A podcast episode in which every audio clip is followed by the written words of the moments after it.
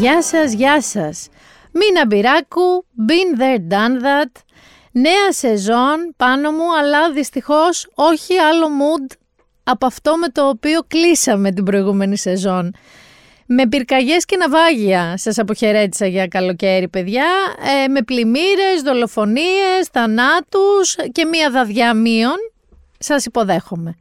Τι να πω τώρα, να πω για την Ηρακλιά και το Αλμυρίκι και πόσο ξεκουραστήκαμε ή για τη Λέρο που ανακάλυψα τώρα πριν λίγες μέρες και ενθουσιάστηκα, δεν έχει κανένα νόημα. Ρε παιδί μου λένε ότι συνήθως ο Σεπτέμβριος, που είναι και τα γενέθλιά μου και πάντα το έφερα βαρέως, πάντα μας περιμένει με μια μικροκαταστροφή, καταστροφή, με κάτι κακό τέλος πάντων. Ότι κάτι συμβαίνει, λένε το Σεπτέμβριο. Αλλά πραγματικά, παιδιά, αυτός ο Σεπτέμβριος, πώς είναι αυτή η παροιμία που λένε ότι είπαν στη Γριάννα αυτό. Είναι τέτοιο Σεπτέμβριος, δηλαδή δεν έχει μαζεμό, δεν έχει τελειωμό. Ο Σεπτέμβριος λοιπόν και ένα κομμάτι του Αυγούστου είναι παιδιά μία συνεχής μαυρίλα, δηλαδή ένα συνεχές έρευος θα το πω, είναι μία συνεχής καταστροφή, μία δοκιμασία και είναι και ένα συνεχές παιδιά τεστ λογικής έτσι. Δηλαδή όταν ξυπνάς και κοιμάσαι με ένα τι έγινε ρε παιδιά; Ή με ένα what the fuck και στέλνεις στους φίλους σου ή σου στέλνουν ακραίες ειδήσεις. εντάξει κάπου οι γραμμές της λογικής και της τρέλας και της παράνοιας αρχίζουν και μπουρδουκλώνονται, μπερδεύονται, θολώνουν.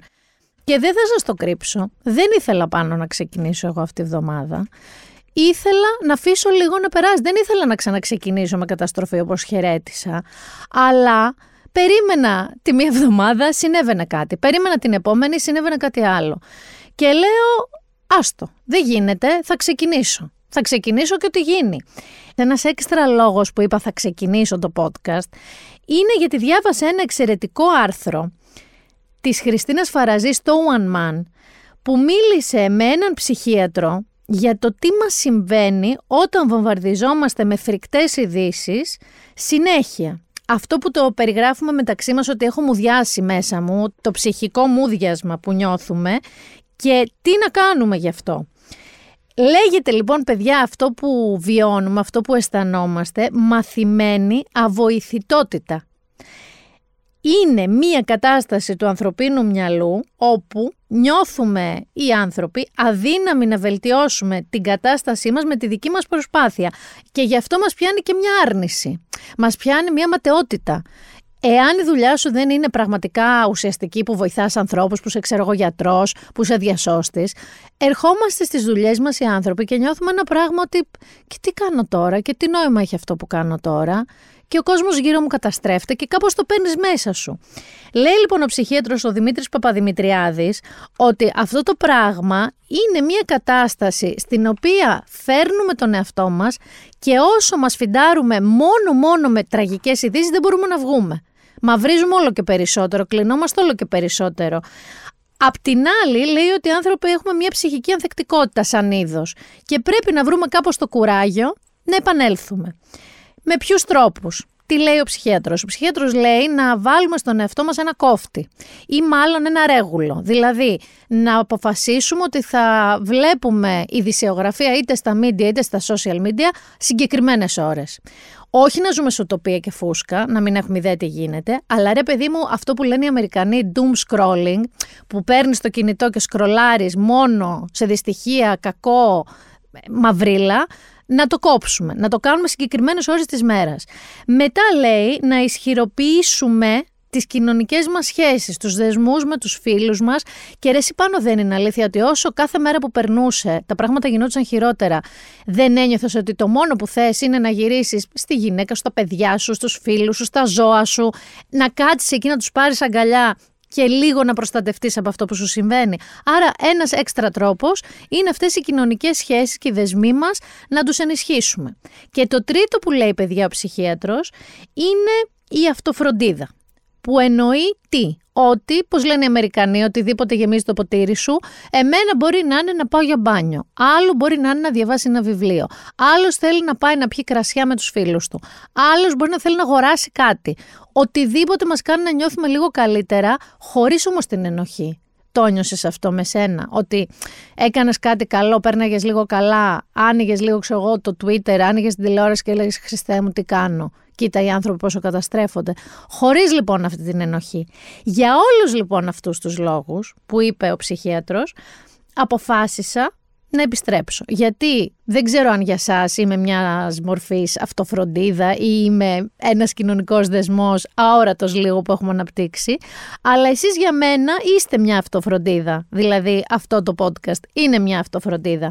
Και γι' αυτό, αλλά παιδιά, γιατί πρέπει να αρχίσετε να καθαρίζετε κάνα μπάνιο σας, φίλε Παναγιώτη που μου έστειλε σε εκείνο το φανταστικό σκίτσο που λέει επιτέλους ξαναρχίζουν τα αγαπημένα μου podcast καιρό να αρχίσω να καθαρίζω το σπίτι μου ελπίζω να μην ζέχνει. Και για να τελειώσετε τις διπλωματικές σας και να γράψετε τα διδακτορικά σας Κωνσταντίνα μου για σένα λέω που είπες στον καθηγητή σου ότι δεν έχεις ξεκινήσει να γράφεις γιατί δεν έχει ξεκινήσει το αγαπημένο σου podcast και να μπείτε σε ένα mood έτσι φθινοπόρου καλού που κυκλοφορούμε, όχι αυτής της 10 μετά τις διακοπές. Μιλάω, αδερφές Μιχελιουδάκη, για εσάς και για την ξαδέρφη Ειρήνη που ακούτε αυτό το podcast. Μια και αναφέρω ακροατές, να πω ότι φυσικά Φυσικά συνεχίζουμε με την ξενιτιά, έτσι. Αρχίστε να στέλνετε χαιρετισμούς, πού είστε, πού έχετε ξενιτευτεί. Πιστεύω ότι με αυτά που έχουν συμβεί, ίσως είναι στο μυαλό πολλών από εσάς να το κάνετε αυτό. Αν και σε συζητήσεις με φίλους μου, παιδιά τα βάζαμε κάτω και λέγαμε να φύγουμε από αυτή τη χώρα και να πάμε πού; Λέγαμε εκεί να κάνουμε τι. Και εκεί θα είναι καλύτερα να πάμε σε επαρχία. Σε επαρχία πού; Έχω φίλο μου, ο οποίος παιδιά είχε σετάρει τα πάντα για να μετακομίσει επαρχία από νέα σεζόν και με αυτά που συνέβησαν έκατσε και έβαλε κάτω το μέρος που θέλει να πάει, που τώρα σου μιλάω, είχε βρει σπίτι, ήταν έτοιμος για συμβόλαια κτλ. Να δει τι γίνεται εκεί σε επίπεδο πλημμυρών, αν τύχει, φωτιών και λίγο το έχει κάνει κράτη. Λοιπόν, πάμε να δούμε τι έχει παιχτεί, τι έχει συμβεί από τότε που έχουμε να τα πούμε πάνω μου. Από εκείνη τη φορά που εξεράγει εκείνη η αποθήκη πυρομαχικών στον Αλμυρό με τη φωτιά; Γιατί εκεί είχαμε μείνει, εκεί χαιρετήσαμε νομίζω, αν δεν κάνω λάθος. Λοιπόν, καταρχάς κάηκε η δαδιά.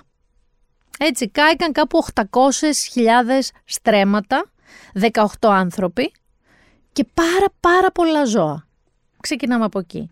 Δολοφονήθηκε ένας φίλαθλος, μην το ξεχνάμε και αυτό, γιατί ήμασταν διακοπές, όταν 200, αν δεν κάνω λάθος, Κροάτες χούλιγκαν, μαζί με Έλληνες βέβαια, αλλά αυτοί οι 200 Κροάτες διέσχισαν όλη την Ελλάδα, έφτασαν στην Αθήνα, δεν τους κατάλαβε κανείς ποτέ και τελικά ένας άνθρωπος σκοτώθηκε. Είχαμε φυσικά τον Ντάνιελ. Είχαμε τον Ντάνιελ, ο οποίος εξαφάνισε, κυριολεκτικά έπνιξε. Κανονικά δεν φαίνονται ενώ χωριά και πόλεις, στη Θεσσαλία και στο Πήλιο. Πήρε τη ζωή μέχρι τη στιγμή που ηχογραφούμε 17 ανθρώπων, εκεί έχει φτάσει, 100.000 ζώων, γιατί έχουν πνιγεί 100.000 ζώα, Έχουμε το περιστατικό με τον Blue Horizon πάνω, δεν τελειώνει αυτή η λίστα. αυτή τη φρικοδία, αυτή την ασύλληπτη φρικοδία με το θάνατο του Αντώνη Καριώτη. Έχουμε το Ελπάσο στη Λούτσα με το ξεκαθάρισμα μαφιόζικων λογαριασμών και τους έξι νεκρούς Τούρκους. Και έτσι κερασάκι, μόλις προσγειώθηκα το έμαθα αυτό να ξέρεις από τη Λέρο, άνοιξε το κινητό μου, αυτό που λέει ο ψυχέτρος να κάνουμε, την γυναικοκτονία που είχαμε πάνω στη Θεσσαλονίκη, όπου ένας αστυνομικός εν διαστάσει σύζυγος μίας γυναίκας αποφάσισε να τη σκοτώσει και να αυτοκτονήσει. Εδώ μία παρατήρηση μόνο θέλω να κάνω παιδιά. Πέραν του τραγικού γεγονότος αυτού καθεαυτού και πέραν όλου του debate με το αν πρέπει ή δεν πρέπει να λέμε γυναικοκτονία, το πιο ενοχλητικό είναι οι καταθέσεις των φίλων του όσα είπαν στα κανάλια, στις εφημερίδες, στα μίντια, ότι τρελάθηκε που τον άφησε, ήταν τρελός από έρωτα. Λοιπόν, δεν φτάνει που έχεις τη γυναικοκτονία στα χέρια σου, δεν φτάνει που δύο παιδιά μείναν ορφανά. Έχεις και τους φίλους και γνωστούς του δράστη να προσπαθούν να τον ξεπλύνουν στην ουσία με αυτόν τον τρόπο. Ότι είχε τρελαθεί από έρωτα, δεν άντεχε που την έχανε. Αυτά δεν μπορώ να εκφραστώ ακριβώς για το τι τα θεωρώ αλλά συμμαζευτείτε και μη λέτε τέτοια πράγματα. Ούτε στα social media, ούτε στα media, ούτε καν στους φίλους σας, ούτε καν στον εαυτό σας. Και προχωράμε. Λέω να τα πάρουμε από την αρχή. Δεν θα πω πάρα πολλά για όλα αυτά. Δεν γίνεται. Δεν γίνεται να τα καλύψω. Έχεις εσύ πάνω εδώ να κάτσουμε τέσσερις ώρες; Όχι, έχεις να πας και σε μια συνέντευξη. Λοιπόν, θα πάρουμε μερικά συγκεκριμένα πράγματα που εγώ, με το δικό μου κριτήριο, αποφάσισα να ξεχωρίσω. Να δεχτούμε αρχικά, γιατί είχαμε και αυτό το debate πριν φύγουμε διακοπές, ότι η κλιματική κρίση είναι μια πραγματικότητα με την οποία θα ζούμε για πάρα πολλές δεκαετίες, αν δεν κάνουμε κάτι γι' αυτό. Και να κάνουμε κάτι γι' αυτό, πάλι θα χρειαστούν δεκαετίες να αποδώσει αυτό το κάτι. Ρήπη κτλ. Τι εννοώ, εννοώ ότι οι καύσονες θα είναι ακραίοι, που σημαίνει ότι θα έχουμε πυρκαγιές. Οι πυρκαγιές μπορεί να είναι ακραίες, να είναι mega fires, να έχουμε αυτά τα ανοιχτονέφη, δεν, δεν θυμάμαι τι λέγανε, πώς τα λέγανε, ήμουν και διακοπές. Οι πλημμύρες, οι τυφώνες, οι μουσώνες, οι κυκλώνες, δεν ξέρω, θα είναι ακραίοι. Ακραία θα είναι όλα αυτά τα φαινόμενα. Και θα παίρνει σβάρνα όλη αυτή η κλιματική κρίση, όλο τον πλανήτη. OK, okay. γιατί είδαμε ότι ο Ντάνιελ πριν από εμάς έπνιξε την Ισπανία, είδαμε πλημμυρισμένη τη Γερμανία, μη συζητήσουμε τι γίνεται στη Λιβύη, που οι νεκροί έχουν ήδη ξεπεράσει τους 11.000 από τον Ντάνιελ. Είδαμε άλλο τυφώνα που χτύπησε το Χονγκ Κόνγκ με πλημμυρισμένα μολ, μετρό, τη Παναγία στα μάτια. Ε, στην Κίνα, σε μια μικρή πόλη που πλημμύρισε όλοι, όπως είδαμε εδώ Καρδίτσα ας πούμε, ε, ξέφυγαν και κροκόδιλοι, να ξέρεις, 70 από ένα εκτροφείο. Οπότε δεν μπορούν στα νερά και για άλλους λόγους οι άνθρωποι να είναι. Και στον Παλαμά που βρήκαν μες στο νερό ένα φίδι 2,5 μέτρα. Βρήκαν και στον Παλαμά. Δηλαδή, μόνο πειράχα οι άνθρωποι δεν έχουν βρει εκεί στην Καρδίτσα, στη Λάρισα, στο Πήλιο και όπου είναι πλημμυρισμένοι. Αυτό λοιπόν είναι το ένα γεγονός. Η κλιματική κρίση και τα ακραία, ακραία φαινόμενα που ζούμε. Και τα ακούω λίγο βερεσέγω αυτά που άκουσα από τους ε, διάφορους υπουργούς και, και αρμόδιους, ότι σε 300 χρόνια λέει θα ξαναδούμε τέτοια πλημμύρα. Παιδιά, τα ίδια λέγαμε και με τον Ιαννό, ότι θα ξανακάνουμε να δούμε πόσα χρόνια. Ήρθε ο Ντάνιελ, μετά θα έρθει η Ντανιέλα και θα τρέχουμε. Λοιπόν, κλιματική κρίση είναι το ένα δεδομένο. Αυτό όμως δεν ακυρώνει παιδιά την ευθύνη του κράτους ενός κράτους που δουλειά του είναι να προστατεύσει τους πολίτες του, δηλαδή να προσαρμοστεί στα νέα δεδομένα, στα ακραία καιρικά φαινόμενα. Δεν μπορούμε άλλο να συζητάμε ότι ρε γαμό το, κοίτα να δεις πόσο ακραίο ήταν αυτό, δεν ήμασταν προετοιμασμένοι. Αυτά είναι τα γεγονότα. Όποια έργα είναι να γίνουν από εδώ και πέρα, θα είναι για να αντέξουν σε αυτά τα γεγονότα αυτού του μεγέθους. Και δεύτερον, παιδιά, το πιο βασικό είναι ότι ένα κράτος σοβαρό δρά άμεσα και αποτελεσματικά αφού γίνει το κακό. Πώς βοηθάει δηλαδή τους πολίτες του αφού γίνει το κακό. Εδώ λοιπόν στην περίπτωση τώρα των, του Ντάνιελ η κυβέρνηση και η τοπική αυτοδίκηση κατά την ταπεινή μου γνώμη και έχω διαβάσει αρκετά φάνηκαν πραγματικά απειροελάχιστοι. Φάνηκαν πάρα πολύ λίγοι. Γιατί ακόμα και τώρα που ηχογραφούμε, ακόμα και τώρα, είναι άνθρωποι εγκλωβισμένοι. Είναι άνθρωποι ξεσπιτωμένοι, είναι άνθρωποι μέσα σε νερά τα οποία είναι υγειονομική βόμβα, κυριολεκτικά.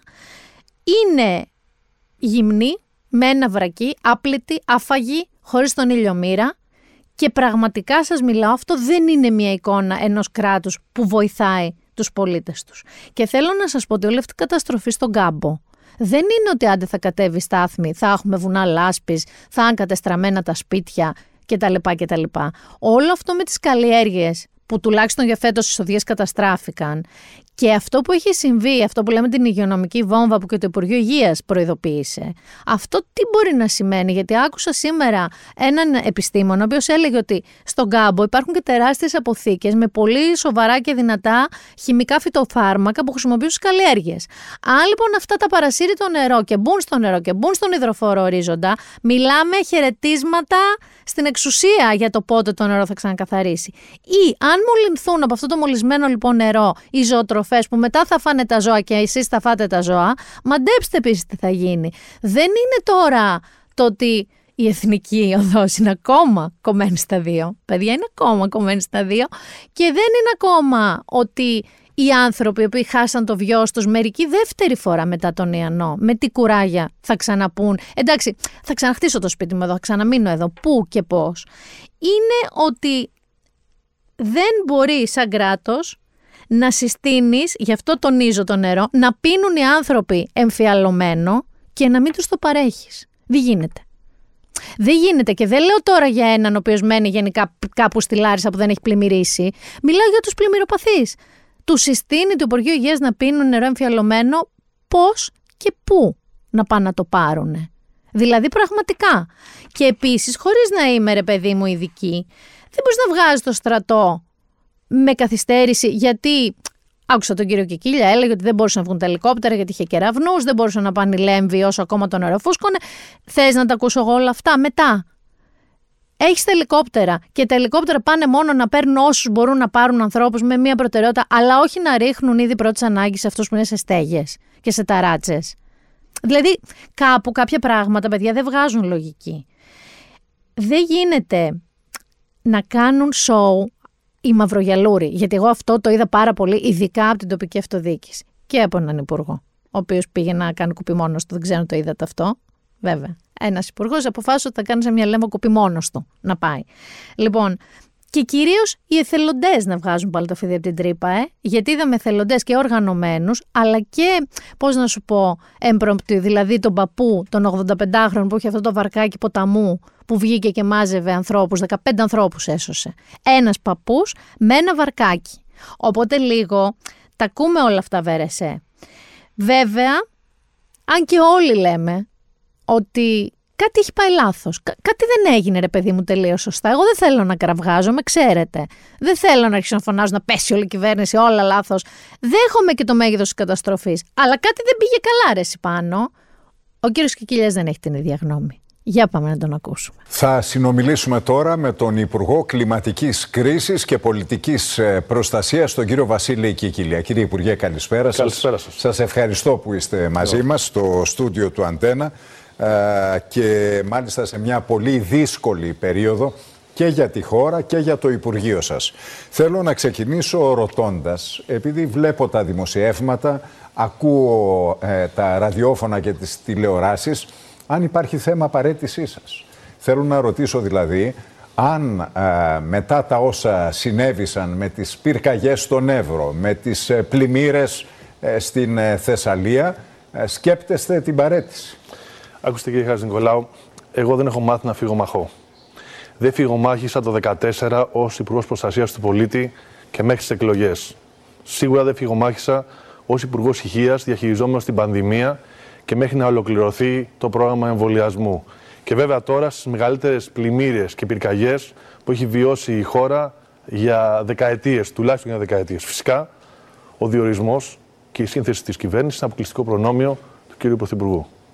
Επομένως, λέτε ότι η δική σας πρόθεση δεν είναι να παραιτηθείτε.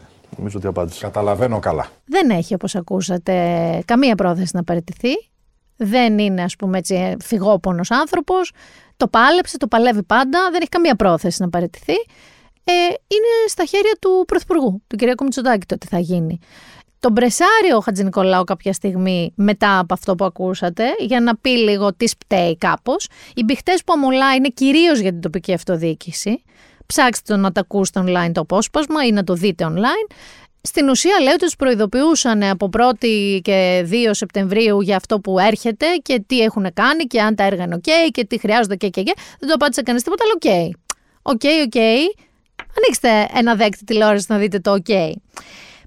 Πήραμε λεφτά, ε, ζητήσαμε λεφτά όμως, αυτό ήταν το μεγάλο σοου από την Ούρσουλα και τα πήραμε.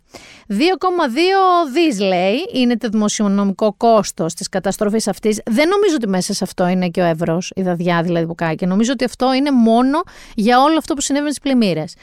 Ε, είναι και για αποζημιώσεις προφανώς, είναι και για επισκευές, είναι και για στήριξη γενικότερα, αρρωγή. Τσακώθηκε όμως η Ράνια Τζίμα με το Γιάννη Πρετεντέρη, γι' αυτό να ξέρεις. Γιατί αυτά τα δύο δι, έτσι όπως παρουσιάστηκε από κάποια μέσα, δεν θα πω από όλα, είναι σαν να πήγε ο Κυριακό Μητσουτάκη στην Ούρσουλα, τη φιλοξένησε και στην Κρήτη το καλοκαίρι, και να τσιμπάκου, Ούρσουλα. Εμείς καταστραφήκαμε και αποτιμήσαμε τη μέχρι τώρα καταστροφή σε 2,2 δις και τα θέλω. Κάπως έτσι επικοινωνήθηκε, ότι πήγε και με συνοπτικές διαδικασίες γύρισε με 2 billion στην τσέπη περίπου όσο κάνει το Twitter τώρα, να ξέρεις που το αγόρασε άλλος 44 δις. Δεν είναι ακριβώς έτσι και πάμε να ακούσουμε το τζαρτζάρισμα το πρώτο ίσως της σεζόν, Ράνιας Τζίμα και Γιάννη Πρετεντέρη, γιατί δεν απογοητεύουν ποτέ, ειδικά σε σχέση με τον Βασίλη Κικίλια και τη δήλωσή του που ακούσατε στον Νίκο Χατζη Νικολάου και αυτά τα κονδύλια. Πάμε τώρα και στα χρήματα, πολύ γρήγορα. Γιάννη, πριν πάμε, πριν πάμε στα είναι. χρήματα, συγγνώμη, πριν από λίγο μίλησε ο κύριος mm-hmm. Κικίλια στον Αντένα, στον Νίκο Χατζη Νικολάου. και είπε, τον ρώτησε ο κύριος Χατζη Νικολάου αν ε, σκέπτεται ή έχει σκεφτεί να παραιτηθεί. Και είπε ότι εγώ δεν φύγω μαθώ, δεν φύγω μαχώ σύμμαχο. δεν παρετούμε. Είναι βεβαίως στα χέρια του Πρωθυπουργού από εκεί και πέρα οι χειρισμοί. Και επίσης, ακούγοντας τον κύριο Κικίλια, ουσιαστικά είπε ότι ο ίδιος δεν είχε καμία ευθύνη. Εντάξει, ο καθένας μπορεί να θεωρεί ότι θέλει για τον εαυτό του και είναι δικαίωμά του. Αν υπάρχουν πληροφορίες, ουσιαστικά είναι η ερώτηση από τον Γιάννη. Αυτή τη στιγμή πήραμε σήμερα. Η απάντηση είναι ότι αξιολογούνται όλοι. Ωραία, τη μεγαλύτερη ε, βοήθεια που έχουν δοθεί από την Ευρωπαϊκή Ένωση για φυσικές καταστροφές. Mm-hmm. Μιλάμε 2.250 συν άλλα 400 του χρόνου που υποσχέθηκε η κυρία Φοντερ Λάιεν. Πάντως δεν είναι Αυτή... 2.250. 2.250. Συγγνώμη. Είναι 250 εκατομμύρια είναι από τα προηγούμενα ΕΣΠΑ. Όπως και να το μετρήσει, τόσο βγαίνει. Μισό λεπτάκι. Μισό 400. Αυτά είναι τα καινούργια χρήματα. Πραγματικά καινούργια. Είναι 650 και 400 από το κονδύλι των φυσικών καταστροφών. Και ένα, ένα, τα 1,6 είναι από το ΕΣΠΑ και το Ταμείο Ανάκαμψης χρήματα που θα πήγαιναν αλλού. Δικά μας χρήματα που θα τα παίρναμε. Δεν είναι από αυτά. Πώς δεν είναι; Όχι, είναι πρόσθετα χρήματα αυτά δεν τα οποία παίρνουμε. Είναι πρόγραμματα για να καταλάβει. Λοιπόν, 2.250 είναι.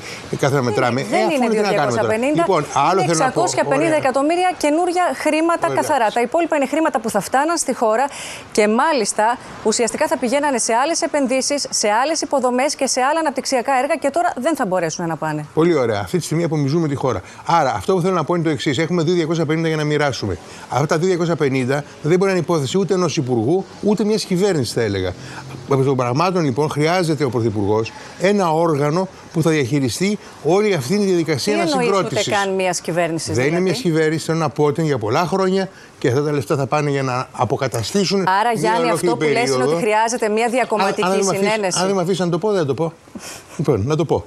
ναι, λέω λοιπόν, άρα δεν είναι υπόθεση ενός υπουργού, μιας αρμοδιότητας ή ενός πρωθυπουργού ακόμα ή ενός ε, μιας κυβέρνησης μόνο είναι μια ολόκληρη περιοχή που πρέπει να ανασυγκροτηθεί. Mm-hmm. Χρειάζεται τοπική αυτοδιοίκηση, χρειάζεται διοίκηση, χρειάζεται περιφερειάρχες, χρειάζονται δήμαρχοι και προφανώς υπουργοί και κυβέρνηση. Είναι πολλά τα λεφτά. Και είναι και μια ευκαιρία. Δεν μας τα δώσουν ξανά του χρόνου. Άρα είναι καλό αυτή τη στιγμή, εάν ο Πρωθυπουργός σκέφτεται να ανασυγκροτήσει την κυβέρνησή του, που είναι δικαίωμά του και δεν του πούμε εμείς να κάνει, ο Πρωθυπουργός μπορεί θαυμάσια να πάρει υπόψη του τη γενική ανάγκη της ανασυγκρότησης μιας περιοχής. Άρα όχι να επεκτείνει άλλες αρμοδιότητες, ώστε να συγκεντρώσει αρμοδιότητες όπως κάνουμε πάντα στις περιοχές που πλήγονται στις φυσικές καταστροφές. Αυτό. Ναι, για να επιμείνω λιγάκι σε αυτό που είπες, λες ότι αυτό δεν είναι καν ζήτημα μιας κυβέρνησης. Θεωρείς ότι εκεί ο κύριος Μητσοτάκης πρέπει να ανοίξει ένα διάλογο και με τα υπόλοιπα κόμματα, Μα ότι χρειάζεται μια διακομματική συνένεση. Με ρώτησες και σου απάντησα. Είναι θέμα της αυτοδιοίκησης, είναι θέμα της περιφέρειας, είναι θέμα της κυβέρνησης, είναι θέμα των άλλων κοινωνικών παραγόντων. Ούτε υπονόησα κανείς να ανοίξει τίποτα. Δεν μιλάει κανείς για να κυβέρνηση. Μία άλλη ευθύνη ενός σοβαρού κράτους είναι περίπου αυτό που είπε ο Γιάννης Πρετεντέρης. Δηλαδή αυτά τα πολλά λεφτά από την Ευρώπη, από την ανακατανομή των υπαρχόντων κονδυλίων και των εισφορών που εννοείται πάνω ότι θα μας ζητήσουν έξτρα για να μαζευτεί αυτό το ποσό. Δεν υπάρχει περίπτωση να μην τσιμπήσουμε καμιά έξτρα εισφορά εμείς ως πολίτες. Δεν λέω σε αυτό εγώ κάτι, αλλά εκνευρίζομαι όταν λένε διάφοροι φορείς μαζέψτε νερά να στείλουμε στους πλημμυροπαθείς, αλλά όχι το κράτος. Το αφήνω αυτό πάλι στην άκρη γιατί αυτό μου έχει κοστίσει πάρα πολύ. Λοιπόν, πρέπει αυτά τα λεφτά να κατανεμηθούν και να φτάσουν πολύ γρήγορα και χωρίς τρελή γραφειοκρατία εκεί που πρέπει. Αυτό είναι το ζητούμενο τώρα. Δηλαδή, ο άνθρωπος ο οποίος αυτή τη στιγμή το σπίτι του κατέβηκε το νερό και είναι λουσμένος στη λάσπη, δεν έχει κυριολεκτικά ούτε ένα πόμολο που να μην έχει καταστραφεί. Αυτός λοιπόν ο άνθρωπος που είναι εκεί με ένα φτιάρι, με οτιδήποτε μπορεί και προσπαθεί να καθαρίσει το σπίτι του από τη λάσπη, αν το σπίτι του στέκεται, πρέπει να πάρει τα λεφτά που του αναλογούν πάρα πολύ γρήγορα. Και χωρίς παιδιά να κατεβάσει πια μπυρίμπα από τα χαρτιά που χρειάζεται να καταθέτει, ακόμα και για το επιδομενική που τους δίνουν. Γιατί άκουσα έναν άνθρωπο που σκέψει ότι είχε καεί το σπίτι του στο μάτι και ακόμα παίρνει επιδομενική, γιατί δεν είχε επισκευαστεί το σπίτι του ολοκληρωτικά, δεν είχε κρυθεί ακατάλληλο, είχε κρυθεί πορτοκαλί, ότι χρήζει σοβαρών επισκευών.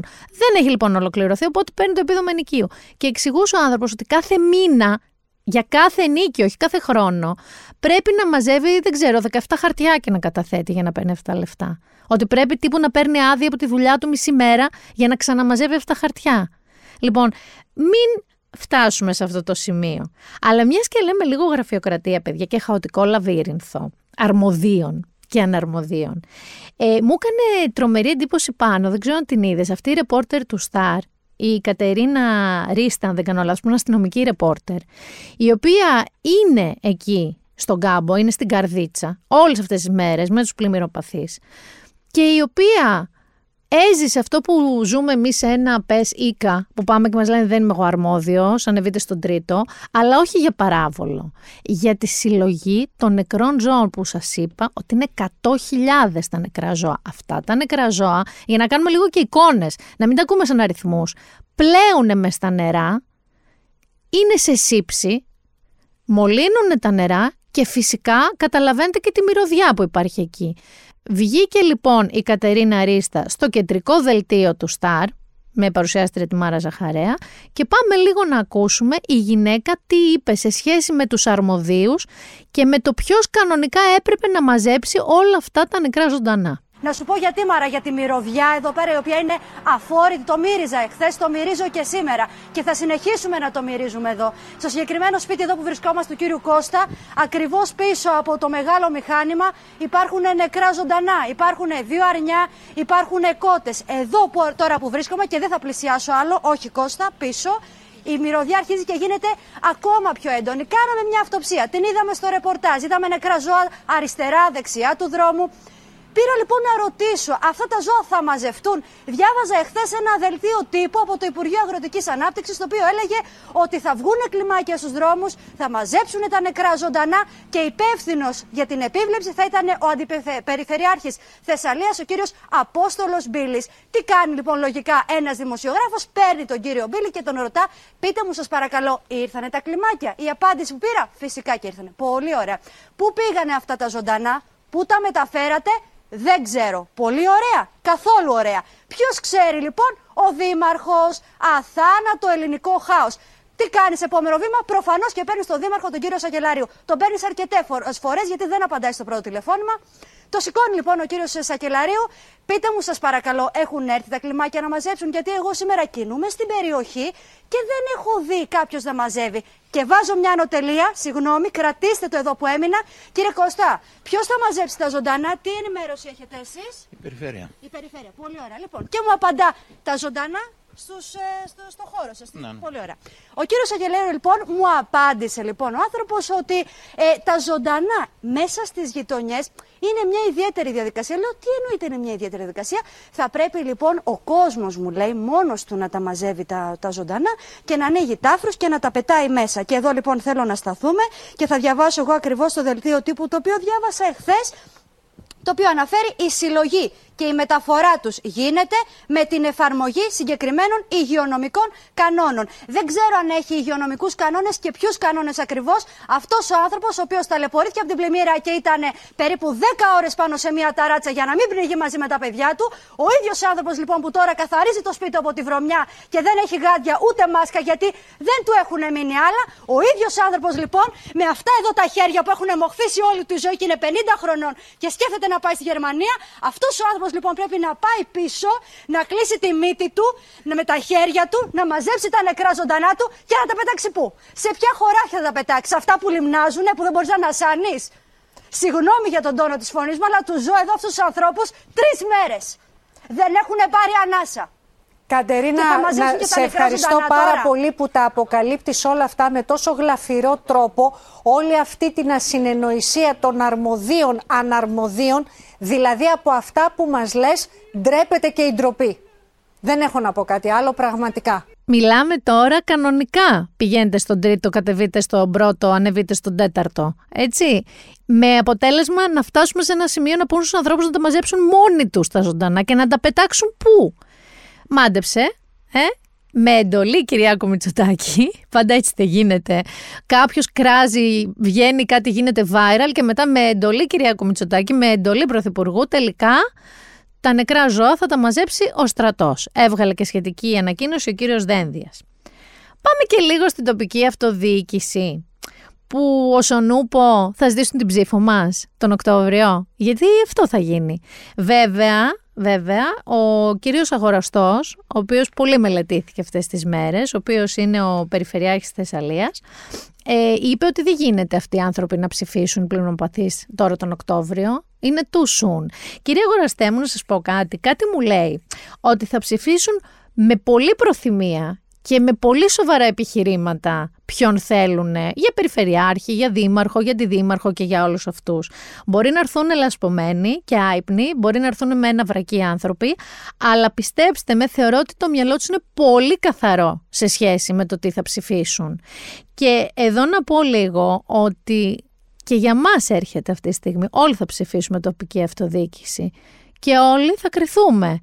Και μετά με αυτή την τοπική αυτοδιοίκηση θα ζούμε. Γιατί η αλήθεια είναι ότι του καθενός στη γειτονιά, το χωριό, το δήμο, την πόλη, σημασία δεν έχει τόσο ακριβώς άμεση το κράτος, όσο ο Δήμος του. Λοιπόν, επειδή όμω είπα κύριο Αγοραστό, ο κύριος Αγοραστός μαζί με τον Δήμαρχο Τρικάλων και τον Δήμαρχο Βόλου και τους αντιδημάρχους ε, ερευνώνται με εισαγγελική εντολή του Αρίου Πάγου για ολιγορίες. Δηλαδή, αν τα έργα που έπρεπε έγιναν, αν τα έργα που έγιναν έγιναν σωστά ή με ξέρεις, με εκπτωσούλες, με κάνα κουμπάρο εργολάβο. Αν τα κονδύλια που έχουν πάρει από το κράτος, γιατί όλα αυτά ξέρετε, οι περιφερειάρχες και οι δήμαρχοι δεν τα παίρνουν από την τσέπη τους ή από τη μάνα τους, τα παίρνουν από το κράτος και μιλάμε για εκατομμύρια. Αν λοιπόν αυτά τα λεφτά πήγαν εκεί που έπρεπε, δηλαδή σε ένα γερό γεφύρι λέω εγώ, ή πήγανε σε κολονάκια, σε φωτάκια, σε γυρλάντες, σε φιωριτούρες, σε ομιλίες, σε πράγματα τα οποία δεν τα λες αντιπλημμυρικά έργα. Ο κύριος αγοραστός, να ξέρετε, είναι και λίγο έξαλλος με αυτό. Είπε ότι ευχαρίστως να με ερευνήσει όσο θέλει δικαιοσύνη. Καλό είναι, αλλά εγώ έχω κάνει τόσα έργα και τόσα έργα. Απλά δεν θέλει να ψηφίσουν οι πολίτες εκεί της περιοχής στις δημοτικές άμεσα. Δηλαδή όσο ακόμα κολυμπάνε οι άνθρωποι παρέμενε νεκρά ζώα. Και αφού πήγα στην τοπική αυτοδιοίκηση πάνω, γίνεται να μην κάνω ειδική μνήμα στον Αχιλέα, τον Μπέο. Γίνεται. Σε αυτό το, το δήμαρχο, τη μοναδική περίπτωση, προσωπικότητα θα έλεγα δημάρχου, που δεν ξέρω αν έχει όμοιο του άλλος δήμος. Πώς ξεκίνησε το σοου, γιατί μιλάμε για σοου τώρα έτσι. Όταν άρχισε ο Ντάνιελ να σφυροκοπά το βόλο, να βρέχει, ενώ έβρεχε και μπουμπούνιζε, ο Αχιλέας Μπέος ξεκίνησε κάπως έτσι το σοου του. Πού πάνε όλοι αυτοί; Είναι για τρέλα αυτό που συμβαίνει. Εκατό φορές το είπαμε.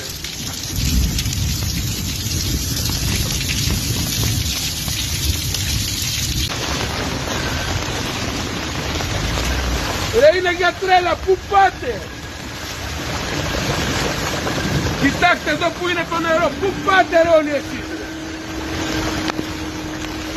Δεν ακούτε, πού πάτε όλοι εσείς. Από χτες σας λέμε. Θα σπάσουν τα ποτάμια, ξέρετε τι νερό έρχεται. Πηγαίνετε στα σπίτια σας. Πού πάτε. Στα σπίτια πηγαίνετε.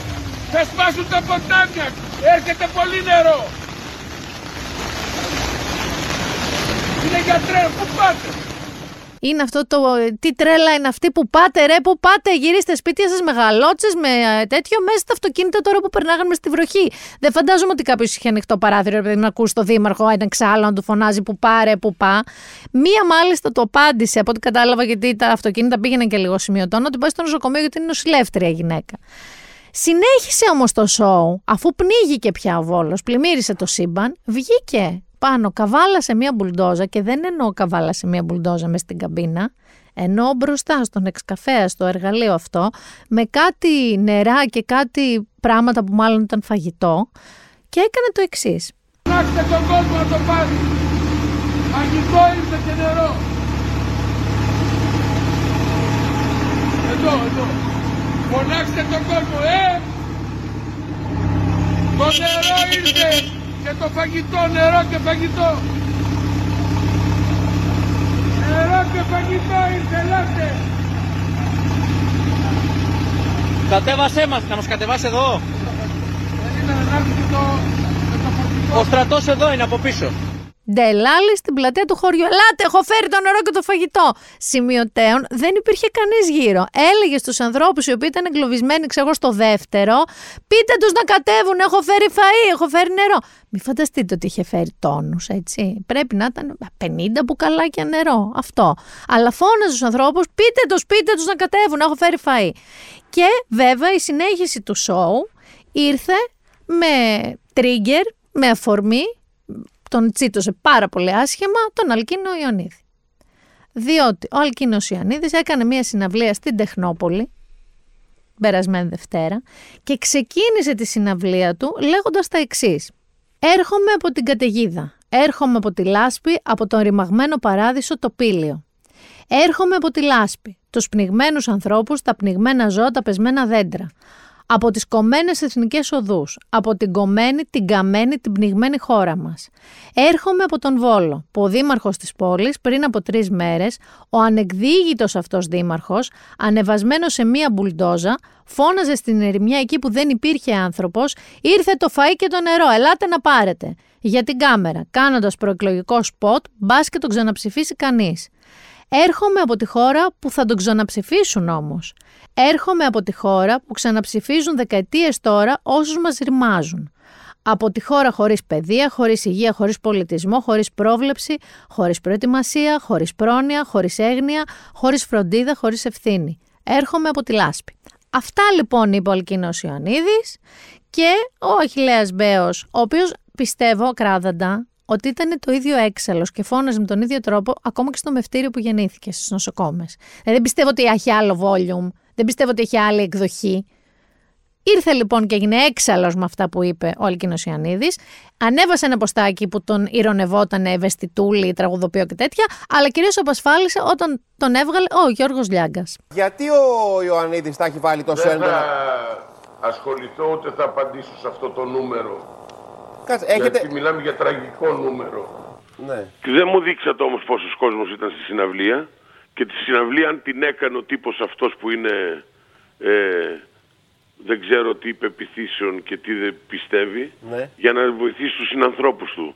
Όπως αντίστοιχα πήραν τηλέφωνο εδώ καλλιτέχνες όπως είναι ο Αργυρός, ο Οικονομόπουλος, ο Ιακωβίδης, η Ζευγαρά και άλλοι που δεν θυμάμαι τα ονόματά τους να βοηθήσουν με οποιονδήποτε τρόπο ή να στείλουν νερά ή φαγητά στους συνανθρώπους τους. Αυτός στη συναυλία τι την έκανε, για αρπαχτή ή για να βοηθήσει τους συνανθρώπους του. Και τι κόσμος ήταν και ποιος τον ακούει. Ναι. Όταν λοιπόν είσαι σε μια περίοδο κρίσης, uh-huh. καταστροφής και έχεις 150, 160, 170 χιλιάδες συνανθρώπους σου που άλλος λίγο, άλλος πολύ και έχεις συνεργεία που δεν μπορούν να καλύψουν αυτή την έκταση και είσαι υποχρεωμένος να θέσεις τον εαυτό σου στους συνανθρώπους σου δίπλα να βοηθήσεις με οποιονδήποτε τρόπο κρίνεις εσύ ως άνθρωπος, όχι ως δήμαρχος. Ναι. Για να το ξεκαθαρίσουμε. Συγγνώμη, εσείς βοηθήσατε ως άνθρωπος ή ως δήμαρχος; Ως, ως... άνθρωπος βοήθησα. Αυτό αισθανόμουν. Ως δήμαρχος ίσως να καθόμουν στο γραφείο μου ή στο σπίτι μου όπως κάνουν πολλοί άλλοι. Ναι, αλλά ο Ιωαννίδης εδώ τώρα λέει ότι είστε Τι με νοιάζει τι λέω, το ξέρει τον Ιωαννίδη κανένας; Ωραία, ότι, ωραία, να ρωτήσω Ένα νούμερο είναι, ένα ναι. νούμερο που έχει μια κιθάρα ναι και απευθύνεται σε μια συγκεκριμένη μερίδα ανθρώπων. Εντάξει, είναι καλός καλλιτέχνης. Καλός είναι για εσά. Για μένα δεν είναι καλός. Για μένα είναι καλός κάποιος άλλος. Είναι υποκειμενική η γνώμη του καθενό για το τι αρέσει το τραγούδι, είναι υποκειμενική, ωραία. Αλλά ε, λέει όμω. Τι με πήρατε τώρα για τον Ιωαννίδη; Ε, προέκυψε τώρα, δεν, δεν σας πήραμε γι' αυτό. Γιώργο, εμένα με πήρες για να σε ενημερώσω για τα προβλήματα της πόλης μου. Ωραία, θα, θα πάμε και σε αυτά. Τώρα. Λέει όμως ο Ιωαννίδης ότι ό,τι ε, κάνατε. Μα τώρα με τον Ιωαννίδη και τον κάθε φλόρο. Εδώ θα ξαναθυμίσω ότι έρχονται δημοτικές εκλογές. Θα το λέω συνέχεια. Ή αυτοδιοικητικές εκλογές. Παιδιά, ο καθένας αλήθεια ας ψηφίσει με ό,τι κριτήριο θέλει. Συνήθως παλιά, δεν ξέρω πάνω εσένα πώς ήταν γονείς και τέτοια, δεν ψηφίζανε κομματικά κι αυτό; Δεν τους ένοιαζε, ρε παιδί μου, αν ο άλλος ήταν άχρηστος κανονικός μαυρογιαλούρος. Αν ήταν δεξιός και ψήφιζαν δεξιά, θα τον ψήφιζαν. Αν ήταν πασό και ψήφιζαν πασόκ, θα τον ψήφιζαν. Θεωρούσαν ότι είναι μια προέκταση της κομματικής τους προτίμησης. Εδώ, επειδή δεν είμαστε γονείς μας και οι παππούδες μας, είμαστε άνθρωποι που έχουμε και ίντερνετ, να σας το πω διαφορετικά. Έχουμε μια παραπάνω θεωρητικά σοφία και γνώση, έτσι. Λέω ότι μην πάτε κομματικά. Μην πάτε τυφλά κομματικά πηγαίνετε με το συμφέρον της περιοχής σας. Δηλαδή, αυτή τη στιγμή που μένετε, εγώ μένω Άνω Νέας Σμύρνη ας πούμε, ο άλλος μένει Πατήσια, ο άλλος μένει στο Βόλο, ο άλλος μένει στο Άργος, έτσι. Έχεις ήδη μια τετραετία τους τοπικούς σου άρχοντες. Είσαι ευχαριστημένος. Έχουν γίνει τα πράγματα όπως πρέπει. Σπάς τα μάξι σου κάθε μέρα σε λακκούβες. Είναι μια λάμπα σβηστή 17 μήνες χωρίς να έχει αλλάχτεί. Είναι πράγματα της καθημερινότητάς σου. Έτσι. Σπάει ένας αγωγός, έρχεται κάποιος να τον διορθώσει, ειδοποιείται κάποιος. Γενικά είναι πράγματα που αφορούν την περιοχή σου. Είναι παντού τραπεζοκαθίσματα, παντού, να μπορείς να περάσεις. Κάνει κάποιος κάτι γι' αυτό. Αυτό να κοιτάς. Όχι αν ο υποψήφιος είναι δεξιός, αριστερός, ΣΥΡΙΖΑ και δεν ξέρω εγώ τι άλλο. Το αφήνω αυτό. Και αφήνω τον κύριο Κικίλια, παιδιά, που όπως ακούσαμε δεν θεωρεί ότι υπάρχει κάποιος λόγος παρέτησης.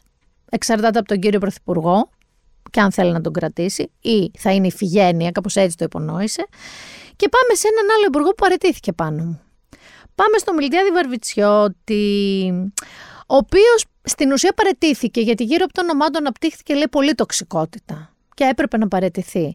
Να δούμε λίγο γιατί αναπτύχθηκε πολύ τοξικότητα όμως. Γιατί όλο αυτό έγινε με αφορμή αυτό που προαναφέραμε, αυτή την τραγική, τραγική στιγμή που δύο άτομα από το πλήρωμα του Blue Horizon δολοφόνησαν, τελεία δεν υπάρχει άλλη λέξη, δολοφόνησαν τον Αντώνη Καριώτη, ένα παιδί 36 ετών, με ειδικές ανάγκες, ο οποίος ανέβηκε τελευταία στιγμή στον καταπέλτη, το έχουμε δει όλο το βίντεο, τον σπρώχνουνε, ξαναπάνε ανέβει, τον ξανασπρώχνουν, τον πετάνε στα απόνερα, τα οποία για όποιον ξέρει και όλοι διαβάσαμε ότι είναι ένα πλυντήριο που δεν σώζεσαι, όταν έχει ξεκινήσει το πλοίο αυτά τα απόνερα, και φεύγουν τον κοιτάνε που πνίγεται και φεύγουν. Αυτό λοιπόν είναι το περιστατικό, έτσι. Ο Μιλτιάδης λοιπόν Βαρβιτσιώτης, στην πρώτη του έτσι αντίδραση μετά από αυτό το περιστατικό και ενώ έχει κυκλοφορήσει το βίντεο, προσέξτε, και θέλω όλοι να καθίσουμε να σκεφτούμε για δύο δευτερόλεπτα, αν δεν υπήρχε αυτό το βίντεο, ποια θα ήταν η εικόνα. Θα σας το θυμίσω λίγο πιο κάτω με ένα ηχητικό.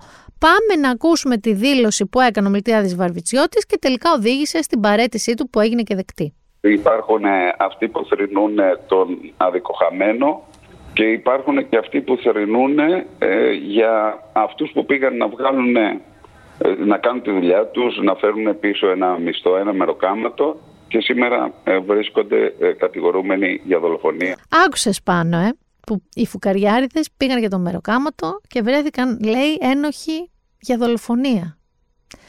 Πάμε να ακούσουμε λίγο τους φουκαριάριδες, γιατί βγήκαν και αυτά τα ηχητικά παιδιά. Αυτοί οι φουκαριάριδες, λοιπόν, μεροκαματιάριδες, που ο κύριο Βαρβιτσιώτης με μια λογική εξίσωσε, ό,τι και να λέει, με τον άνθρωπο που δολοφόνησαν, υπάρχουν καταγεγραμμένοι να λένε διάφορα πράγματα, τα οποία ηχητικά σου σηκώνει τη τρίχα και σε εξοργίζει χίλιες φορές παραπάνω το κάθε ένα ηχητικό. Πάμε να ακούσουμε το πρώτο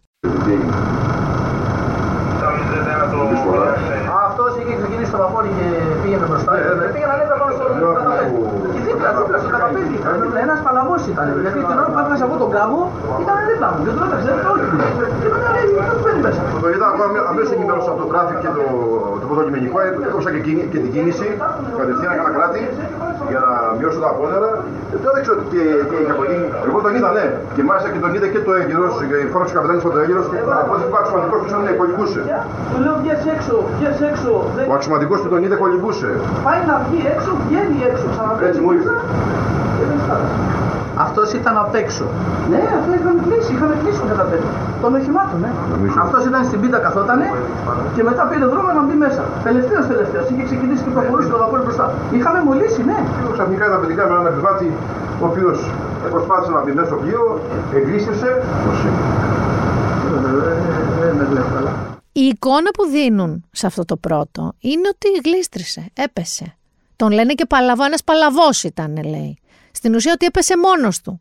Και του φώναζαν οι άλλοι κολύμπα, κολύμπα. Εάν δεν υπήρχε λοιπόν το βίντεο και το ξαναλέω, όλοι θα νομίζαμε, εάν βγαίναν αυτά τα ηχητικά, ότι ο άνθρωπος γλίστρησε, έπεσε, πνίγε, τι να κάνουμε, είχε ξεκινήσει το πλοίο, τι να γίνει. Πάμε να ακούσουμε και ένα δεύτερο, πάλι από αυτούς τους μεροκαματιάριδες, από τον ύπαρχο, το οποίο εμένα ρε παιδί μου μου σπασαγγείο μέσα στο κεφάλι από τα νεύρα μου. Για πάμε. Εγώ νόμιζα ότι δεν είχε εισιτήριο, νόμιζα ότι ήταν από το μαύρο, ότι ήταν Πακιστανό. Γιατί καθόταν εκεί απ' έξω και γύριζε γύρω-γύρω. Αλλά δεν μας έδειξε κανένα εισιτήριο εμένα. Εμένα το μόνο που μου είπε, εγώ θα το πιστέψω. Νόμιζε, λέει, ότι είναι μαύρος εκεί Πακιστανός. Άρα, αν ήταν μαύρος Πακιστανός, δεν θα είχε τόση τύψεις, ρε παιδί μου, δεν θα είχε γίνει και τόσο χαμός. Άμα ήταν μαύρος ή Πακιστανός, τον πετάγαμε στη θάλασσα. Παιδιά, πραγματικά αυτό είναι ένα πράγμα που εγώ προσωπικά αυτό το βίντεο ειλικρινά σας μιλάω. Υπάρχουν βράδια ακόμα που το βλέπω στον ύπνο μου, που μου κάνει φλασάκι. Γιατί δεν είναι μόνο η πράξη. Δεν είναι μόνο ο τσαμπουκάς που έγινε και τον πετάξανε στη θάλασσα, που αντίκειται σε οποιοδήποτε κανόνα, νόμο, ναυτοσύνης, λογικής, ανθρωπιάς. Δεν παίζει. Και ειδικά από ανθρώπους που ξέρουν πάρα πολύ καλά τα νερά που συμβαίνουν ακριβώς κάτω από ένα καράβι που ξεκινάει. Άστο αυτό. η συνέχεια που τον κοιτάνε, μπαίνουν μέσα, προφανώς ενημερώνουν τον πλοίαρχο όπως έχει φανεί, εξού και είναι όλοι κατηγορούμενοι και φεύγουν. Φεύγουν και δεν ειδοποιούν καν το λιμενικό ότι κάτι έχει γίνει. Και όλο αυτό στο λιμάνι του Περέα που δεν υπήρχε το λιμενικό εκείνη την ώρα, εξού και καρατομήθηκαν άνθρωποι και από το λιμενικό σώμα, γιατί πρέπει να υπάρχει πάντα λιμενικό στην ώρα που ξεκινάει ένα καράβι, με άλλο καράβι δίπλα. Ακούσατε που λέει ότι ο φώναζε και ο καπετάνιος του Έλληρος δίπλα, ένα άλλο καράβι, ότι έχει πέσει άνθρωπος στη θάλασσα. Λοιπόν, όλη, όλη αυτή η φρικοδία πραγματικά είναι κάτι για το οποίο έπρεπε να πέσουν κεφάλια, πέσαν κεφάλια και λίγα πέσανε. Ο Μιλτιάδης Βαρβιτσιώτης, λυπάμαι, αλλά δεν μπορείς να λες αυτό το πράγμα. Δεν μπορείς, όχι γιατί δεν φρόντισε ο επικοινωνιολόγος σου, γιατί δεν γίνεται εσύ σαν άνθρωπος λογικός να έχεις δει αυτό το βίντεο, παιδιά, και να λες αυτό το πράγμα. Και μιας και λέω να έχεις δει το βίντεο και να λες αυτό το πράγμα, ρε εσύ πάνω πόσος βόθρος βγήκε με αυτή την ιστορία στα social media πόσοι έσπευσαν να πούν και αυτός γιατί πήδηξε ήταν παράνομος και αν είχε εισιτήριο σαν επιχείρημα. Σαν σοβαρό επιχείρημα του γιατί σκοτώσαν έναν άνθρωπο. Δεν χρειάζεται καν να σας πω ότι νομικά βάση του νόμου της ναυτοσύνης, αν πατήσεις τον καταπέλτη, είσαι πλέον επιβάτης του πλοίου και οτιδήποτε και να συμβεί, ανήκεις σε αυτούς και στο λιμενικό. Δηλαδή, δεν ξέρω πώς να σας τα εξηγήσω. Μετά άρχισαν τα ίδια, τα ίδια και για τους άλλους που αυτό το άφησα λίγο απ' έξω, αυτούς τους ερήφιδες του Εύρου, αυτά τα φοβερά άτομα, οι οποίοι βγήκανε και μαζεύανε μετανάστες με τη δικαιολογία μόνοι τους ότι είναι εμπριστές και όταν πια κυκλοφόρησαν τα βίντεο, γιατί δεν ήταν ένα, ήταν δύο διαφορετικά τα βίντεο. Ο δεύτερος είπε ότι τους μάζεψε γιατί ήταν να τους μυρίσει, θέλει, δεν δαγκώνει, ότι ήταν τραυματισμένοι να τους βοηθήσει. Τους είχε πεταμένους κάτω και δεμένου. Και ο άλλος είπε ότι είναι εμπριστέ. By the way, δεν ξέρω αν έχετε, ρε παιδί μου, κάποια εμπιστοσύνη στη δικαιοσύνη, η δικαιοσύνη τους αθώωσε τους μετανάστες. Ότι δεν είναι εμπριστέ, δεν βρήκαν τίποτα. Αλλά είχατε όλοι σπεύσει να λέτε ότι καίνε τα δάση μας και ο Εύρος είναι εγκαταλελειμμένος. Ισχύει ότι είναι εγκαταλελειμμένος. Ισχύει ότι τα χωριά μπορεί να περνάνε δύσκολα με όλο το μεταναστευτικό κύμα. Από πού και ως πού αυτό συνιστά δικαιολογία για αυτά τα, να μην πω τι, τα αποβράσματα αυτούς τους ερήφιδε. Και βγαίνετε σοβαροί άνθρωποι που σας παρακολουθώ στα social media να λέτε ας πάρουν επιτέλους οι κάτοικοι τον νόμο στα χέρια τους. Πού στον πλανήτη και στην ιστορία αυτό έχει οδηγήσει σε κάτι καλό, σε κάτι χρήσιμο.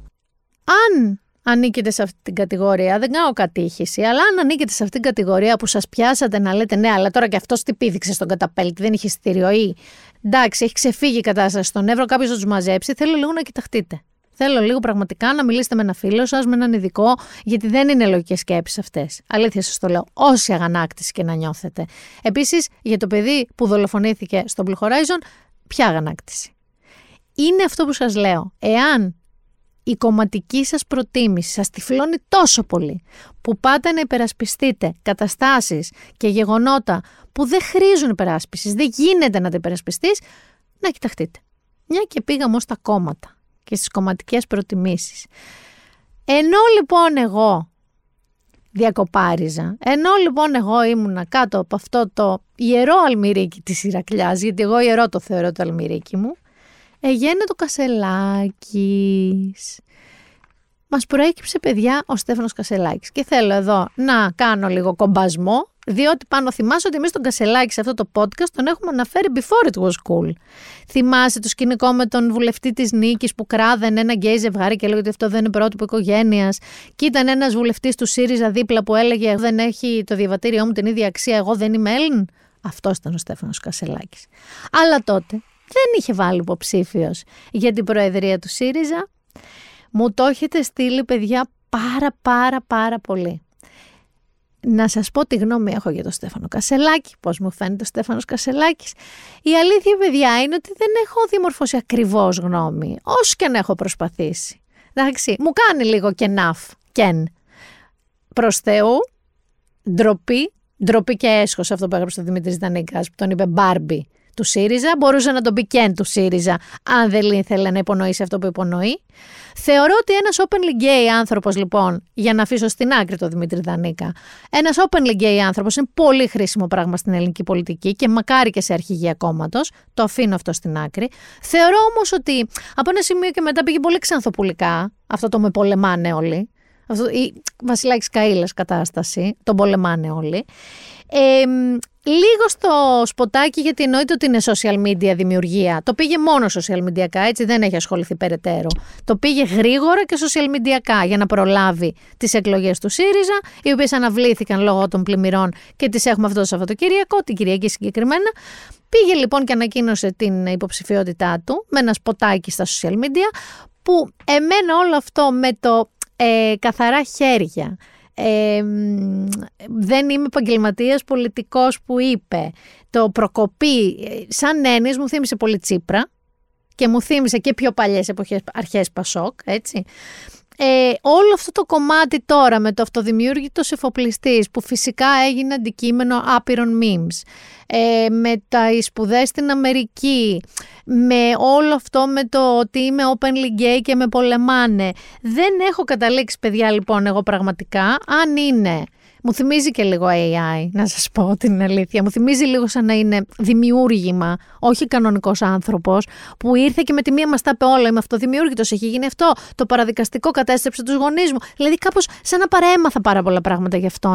Αν είναι αυτό που σας είπα λίγο ξανθοπουλικός, αν είναι βαρουφάκης, μου κάνει και λίγο βαρουφάκης vibes, μοντερνιτέ και τα λοιπά, χωρίς την ουτοπία του βαρουφάκη, εντάξει, χωρίς, χωρίς τις Δήμητρες. Αυτό το πω είναι πιο ρεαλιστής, πιο πραγματιστής. Πάντως τάραξε τα νερά και στο ΣΥΡΙΖΑ, πάρα πολύ, ε, όλες τις ισορροπίες, γιατί εκεί που είχαν μετρηθεί μεταξύ τους Αχτσιόγλου, Παπάς, Τζουμάκας, μην ξεχνιόμαστε Τσακαλώτος, τσουπ, ένας Κασελάκης, ο οποίος είναι, ξαναλέω, ωραίος σακέν, είναι πολύ social media friendly. Αυτή η μερική είναι πιο δυσκίνητη, ο Στέφανος Τζουμάκας. Δεν φαντάζομαι συνονόματο και όλος του Κασελάκη ότι θα κάτσει να κάνει TikTok. Δεν το νομίζω. Βέβαια δεν λέω τίποτα, γιατί έχω δει άλλους και άλλους να κάνουν TikTok πολιτικούς. Θυμάστε την προεκλογική περίοδο. Τάραξε τα νερά, μας τάραξε και στις αναφορές σε Τσίπρα και Πολάκη, γιατί έχει πει Πολάκης ότι ο Πολάκης είναι αυτός που τον έφερε στην ουσία στο ΣΥΡΙΖΑ.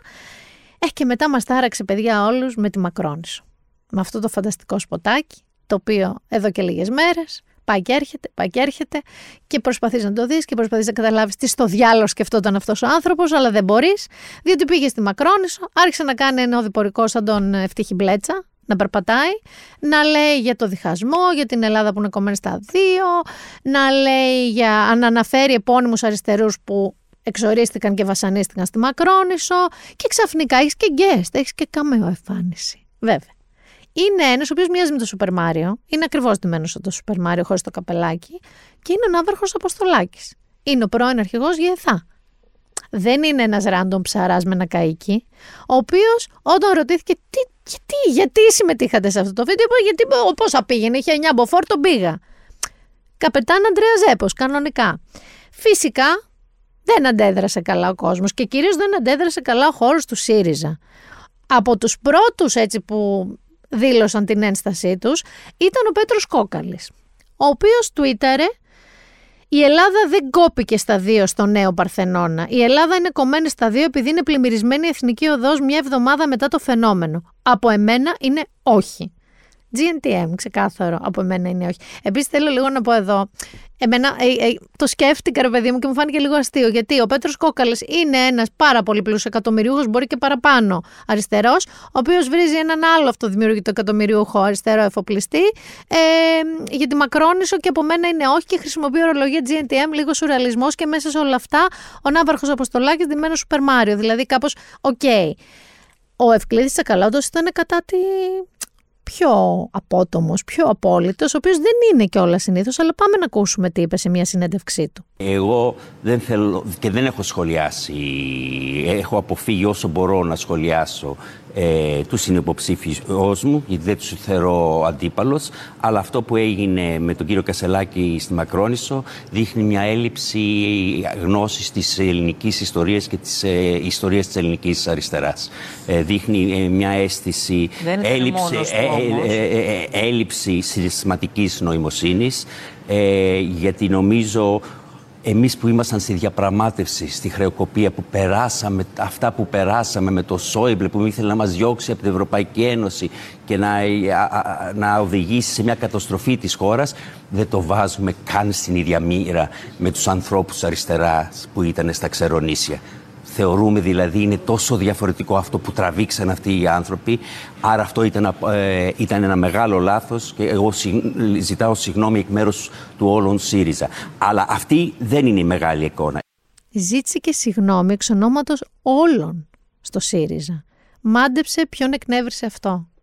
Ε, τον Παύλο Πολάκη φυσικά. Ο οποίος Παύλος Πολάκης έγραψε, φυσικά στα social media, προφανώς και δεν ζητάει συγγνώμη εξ ονόματός μου Ευκλήδης. Δύο θαυμαστικά. Δεν έχει απολύτως καμία τέτοια εξουσιοδότηση, ούτε λέω Θεού δικαίωμα. Δύο θαυμαστικά. Ορθώς έπραξε ο Στέφανος και πήγε, ορθώς είπε αυτά που είπε, ένα θαυμαστικό. Δεν ξέρω αν υπάρχει κάποιο σημενόμενο εδώ. Ιστερόγραφο παραθέτω σε φωτογραφίες μια ανάρτηση του Ιάννη Γκόλια που συμφωνώ, η οποία εξηγεί γιατί έκανε καλά ο Στέφανος Κασελάκης.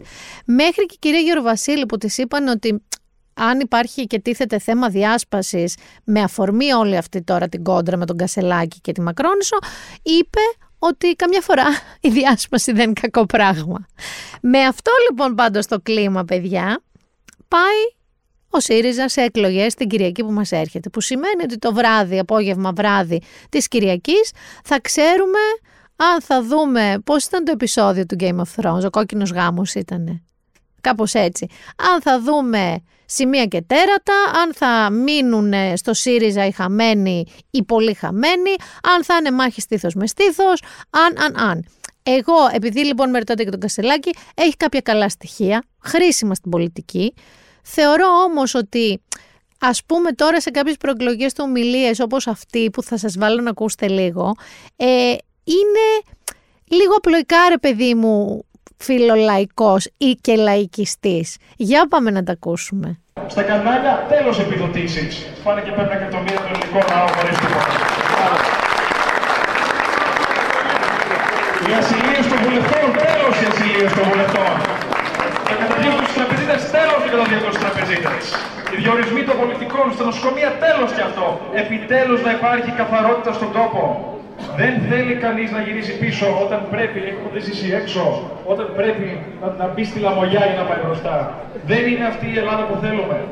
Η Ελλάδα που θέλουμε είναι η επιλογή μας. Και ο ΣΥΡΙΖΑ μεγαλώνει, μεγαλώνει μαζί σα κάθε μέρα. Αν καταφέρει να ξεδοδιάσει αυτό το σύστημα των δικαστικών και των δημοσιογράφων, τότε θα μπορέσει να πάρει το στάδιο. Ωραία, εγώ γουστάρω. Εντάξει, εγώ γουστάρω, αλλά πρέπει να ψηφίσετε. Πρέπει να ψηφίσετε την Κυριακή. Πρέπει να ψηφίσετε την Κυριακή. Έτσι αρχίζει. Και να πείσετε οικογένειε και φίλου να ψηφίσουν. Γι' αυτό ήρθαμε να σας ακούσουμε. Για να σας ψηφίσουμε την Κυριακή. Ακούσατε θέλει να μας ξεδοντιάσει τους δημοσιογράφους, εγώ δεν τον αλλάζω το στράτη το δικό μου τον οδοντίατρο κύριε Κασελάκη για σας, και τους δικαστές. Και μάλιστα πάνω οι δικαστές πειράχτηκαν. Δεν είναι ότι δεν το είδαν το βίντεο και το είδαν το βίντεο και έβγαλαν και ανακοίνωση η Ένωση Δικαστών και Εισαγγελέων στην οποία μεταξύ άλλων γράφουν η άνω δήλωση του κυρίου Στέφανου Κασελάκη, δηλαδή προσώπου που διεκδικεί σημαντικό θεσμικό ρόλο στο δημοκρατικό πολίτευμα της χώρας μας, ο οποίος με την απάντησή του προσυπογράφει τις πιο πάνω τοποθετήσεις, αναφέρονται σε αυτά που σας είπα το ξεδόντιασμα, διαμηνύοντας ουσιαστικά ότι γουστάρει να ξεδοντιάσει το σύστημα των δικαστικών και των δημοσιογράφων, δεν συνιστά ούτε κριτική, ούτε και πολιτική τοποθέτηση. Αντίθετα, αποδεικνύει άγνοια και έλλειψη ενσυναίσθησης περί της λειτουργίας των δημοκρατικών θεσμών. Καταρχάς, ότι ανάγκασε εισαγγελίε και δικαστές να γράψουν σε ανακοίνωση γουστάρι και ξεδοντιάσει είναι ήδη αρκετό. Αλλά να σταθούμε και στο ότι ο Ευκλήδης Τσακαλώτος τον κατηγόρησε για έλλειψη συναισθηματικής νοημοσύνης και εδώ λένε στην ουσία οι δικαστές ότι έχει έλλειψη ενσυναίσθησης. Βέβαια, ο Στέφανος Κασελάκης προχωρά ακάθεκτος γιατί το πλάνο του είναι διαφάνεια, τάξη, πνεύμα και ηθική. Παιδιά, αυτά είναι ρε παιδί μου ωραία τσιτάτα. Είναι πράγματα που όλοι θέλουμε να ακούσουμε. Θες να ακούσεις ότι θες να ζήσει σε μια χώρα χωρίς διαφθορά; Απλά όχι τόσο απλοϊκά. Όχι τόσο φωναχτά. Όχι με έναν τρόπο πάνω σε ένα καφάσι φωνάζοντας κάτω οι κλέφτες, ζήτω εμείς, ζήτω η διαφάνεια. Τέλος πάντων, σας ξαναλέω ότι θα δούμε την Κυριακή. Εγώ ακόμα η Έφη μου είναι πιο συμπαθής, η Έφη Αχτσιόγλου, χωρίς ούτε να ψηφίζω φυσικά την Κυριακή, ούτε να είμαι κομματική ξεκάθαρα προς μία ή άλλη κατεύθυνση, λέω τελείως από το κεφάλι μου πώς μου φαίνονται υποψήφοι. Η Εφη Αχτσιόγλου έχει τη δική μου προτίμηση, χωρίς να λέω ότι ο Κασελάκης, ξέρω εγώ, δεν κάνει. Δεν κάνει. Απλά τα μέχρι τώρα δείγματά του είναι πολύ πρόχειρα, πολύ γρήγορα, πολύ υπερβολικά. Έχουμε και άλλα όμως το Σαββατοκύριακο. Έχουμε πολιτικά δρόμενα. Διότι ο Κυριακός Μητσοτάκης, μετά από αρκετές αναβολές, πάει επιτέλους στη Θεσσαλονίκη. Πάει ΔΕΘ. Και εκεί που θα πήγαινε φορτωμένος σαν τον Άι Βασίλη, με δωράκια, market pass, αυτό με τους ταξιούχους, παροχές ρε παιδί μου, τώρα θα ανέβει να πάρει πίσω Γιάννη τα καράβια, γιατί δεν μπορεί προφανώς να δώσει και όλα αυτά τα πράγματα και να βρει τα 2,2 δις που ξανά δεν μας τα έδωσε τσέπη η Ούρσουλα και κάπως να μπορεί να γίνουν κάποια έργα, να μπορούν οι άνθρωποι να πάρουν τις αποζημιώσεις τους. Οπότε δεν θα πει αυτά. Δεν ξέρω τώρα τι θα πει, γιατί σίγουρα όχι στη ΔΕΘ, θα δώσει και συνέντευξη και ομιλία, αλλά λένε ότι μετά τη ΔΕΘ, αν έχει πρόθεση να κάνει κάποιους άλλους ανασχηματισμούς, λέω εγώ τώρα, όπως είπε ο κύριος Κικίλια, ότι είναι στο χέρι του Κυριακού Μητσοτάκη η δική του θέση, θα τους κάνει μετά τη ΔΕΘ. Παιδιά, δεν ξέρω, μην πάθει τίποτα πάλι ο Άρης ο Πορτοσάλτε και ξανακάνει αντιπολίτευση στον Κυριακό Μητσοτάκη. Γιατί πραγματικά μεταξύ των άλλων που σας έλεγα what the fuck πραγμάτων που άκουσα όλο αυτό το διάστημα ήταν και αυτό. Πρέπει να μπει τέλος στο ξεχαρβάλωμα. Έχουμε ένα γενικό ξεχαρβάλωμα. Και έχω την αίσθηση ότι το τελευταίο δίμηνο η κυβέρνηση τα έχει χαμένα. Εγώ κάνω, έτσι το προσεγγίζω το θέμα. Αντιλαμβάνομαι ο κ. Πρωθυπουργός ε, έχει στραμμένο το ενδιαφέρον του κάπου αλλού. Εμείς αυτό που θέλουμε και γι' αυτό ψηφίστηκε για να το κάνω πολιτικό το σχόλιο, ένας από τους κυρίους λόγους που η κοινωνία, η πλειοψηφία της κοινωνίας έδωσε το 41% σε δύο θριάμβους του Κυριάκου Μητσοτάκη. Είναι κανονικότητα. Έντα, και με διαφορά 20 μονάδων που λέμε κατά κέφαλα στον ΣΥΡΙΖΑ είναι γιατί η κοινωνία είπε Μητσοτάκη εσύ θα στρώσεις την καθημερινότητα. Δεν το έχουμε δει ακόμη. Η, γι' αυτό λέει η κυβέρνηση τσαλαβουτάει τώρα σε μια κατάσταση εδώ και καιρό, τα έχει χαμένα. Κάποιος πρέπει να αναλάβει τη συγκρότηση του κράτους ξανά. Δεν μπορεί ο κύριος Μητσοτάκης. Έχει ενδιαφέροντα άλλα, εννοώ προσανατολισμένο ενδιαφέρον, ξέρω εγώ, στα ελληνοτουρκικά, σε άλλα διεθνή θέματα. OK. Okay. Να έρθει άλλος από την κυβέρνηση, να αναλάβει, να μαζευτεί αυτό το χάλι που βλέπουμε γύρω μας. Δεν ξέρω, ήταν σαν να τον έπιασε μια τρέλα. Δεν το έχει κάνει ποτέ τόσα χρόνια. Αλλά λες ότι άμα ακόμα και εκεί παίζει έστω και έτσι κάποια αντιπολιτευτική νότα, φαντάσου τι κατάσταση είμαστε όλοι. Ίσως όμως δεν έχει τίποτα από όλα αυτά σημασία, πραγματικά τίποτα από όλα αυτά σημασία πάνω μου. Γιατί το λέω αυτό; Γιατί είναι η ώρα και ο ορισμός του Κώστα Μοναχού. Είμαι τρελός και ό,τι θέλω κάνω και δεν με πιάνει και κανένας νόμος Είμαι τρελός και ό,τι μ' αρέσει κάνω Εγώ είμαι ο παράνομος, εγώ είμαι κι ο νόμος Γιατί είπα ότι είναι ο ορισμός του Κώστα Μοναχού Άμα ρε παιδί μου σου έλεγα να μου πεις έτσι από την παγκόσμια πολιτική σκηνή δύο τρελούς έτσι, που δεν είναι πολύ στα καλά τους, είναι λίγο επικίνδυνοι. Ποιους θα μου λέγεις, θα μου λέγεις τον Βλαδίμηρο και τον Κιμ Γιονγκούν; Αυτοί οι δύο κολοσσοί της λογικής συναντήθηκαν.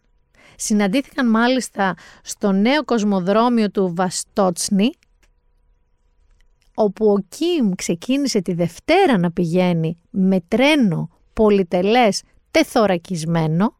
Στα 12 χρόνια που είναι στην εξουσία, κάτι τέτοιο όμως, 12-13 χρόνια, έχει βγει όλες και όλες 6 φορές να κάνει επίσκεψη σε ξένους ηγέτες, τις 4 στην Κίνα. Και τώρα πήγε Βλαδίμηρο. Λοιπόν, με τρένο, τεθωρακισμένο, του πήρε μία μέρα να φτάσει, έφτασε την Τρίτη. Εννοείται ότι υπήρχαν μπάντες, φιλαρμονικές. Η χειραψία τους παιδιά μπροστά στις κάμερες κράτησε 40 ολόκληρα δευτερόλεπτα.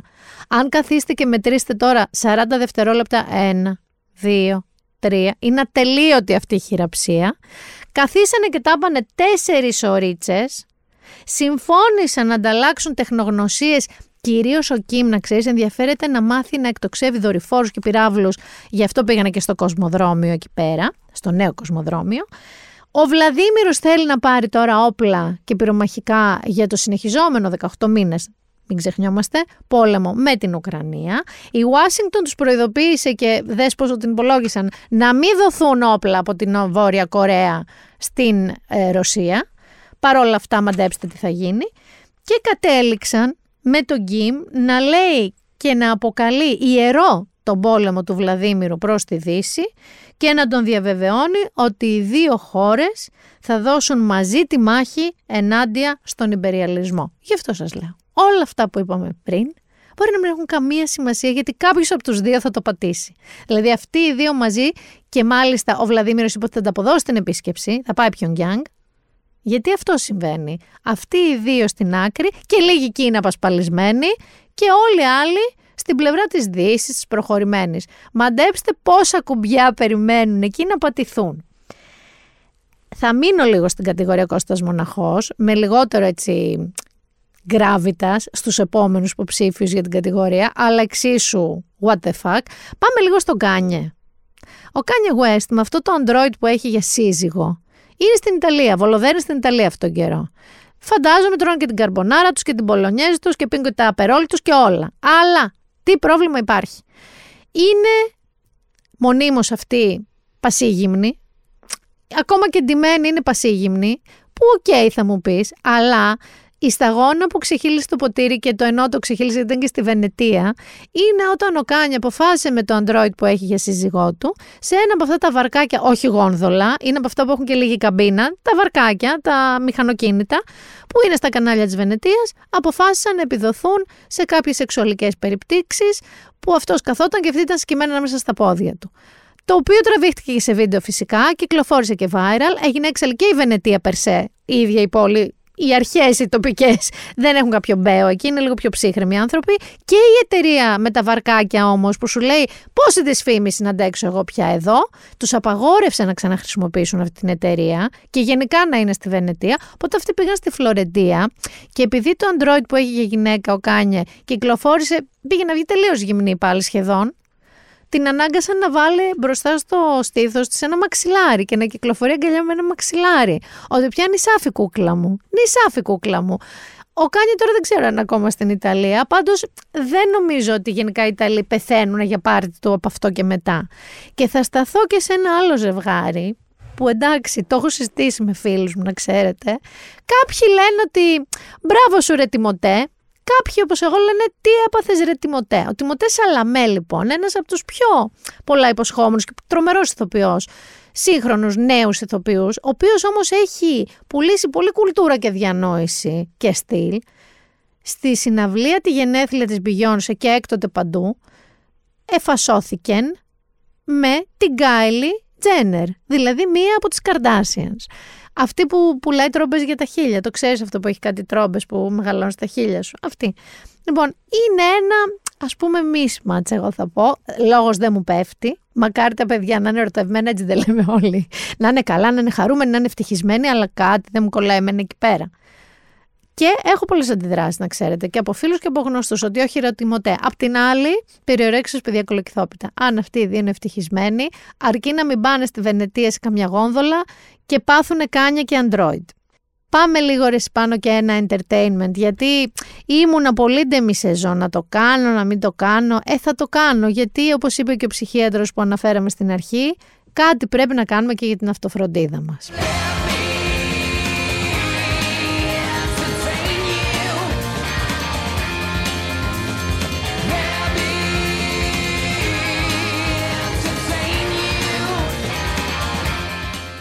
Με πολύ χαρά. Οι σειρές που θα σας προτείνω σήμερα είναι αρκετές, αλλά οι δύο είναι ελληνικές που εγώ σας έχω ξαναπεί ότι δεν βλέπω ελληνική τηλεόραση και πόσο είχα πάθει χτυκιό να τελειώσω το αυτή νυχταμένη που ήταν 110 επεισόδια και δεν τελείωνε. Αυτή τη φορά λοιπόν έχω άλλες δύο ελληνικές σειρές, είναι και οι δύο στην ΕΡΤ. Και η μία μάλιστα, επειδή δεν μου φτάνανε πάνω τα επεισόδια τα 110, είναι καθημερινή σειρά. Μιλάω βέβαια για την παραλία της ΕΡΤ. Η σειρά διαδραματίζεται το 69, το 1969 στα Μάταλα, που είναι ακριβώς μετά τη Χούντα. Η νεαρή γιατρός Πατή Αρχοντάκη επιστρέφει από το Λονδίνο, είναι η Δενάη Μιχαλάκη αυτή, στον τόπο που γεννήθηκε και μεγάλωσε στα Μάταλα, προκειμένου να ανακοινώσει στην οικογένειά της ότι ραβωνιάζεται και σκοπεύει να παντρευτεί το Γιώργο. Κουκουράκης, ωραιότατο ο Γιώργος.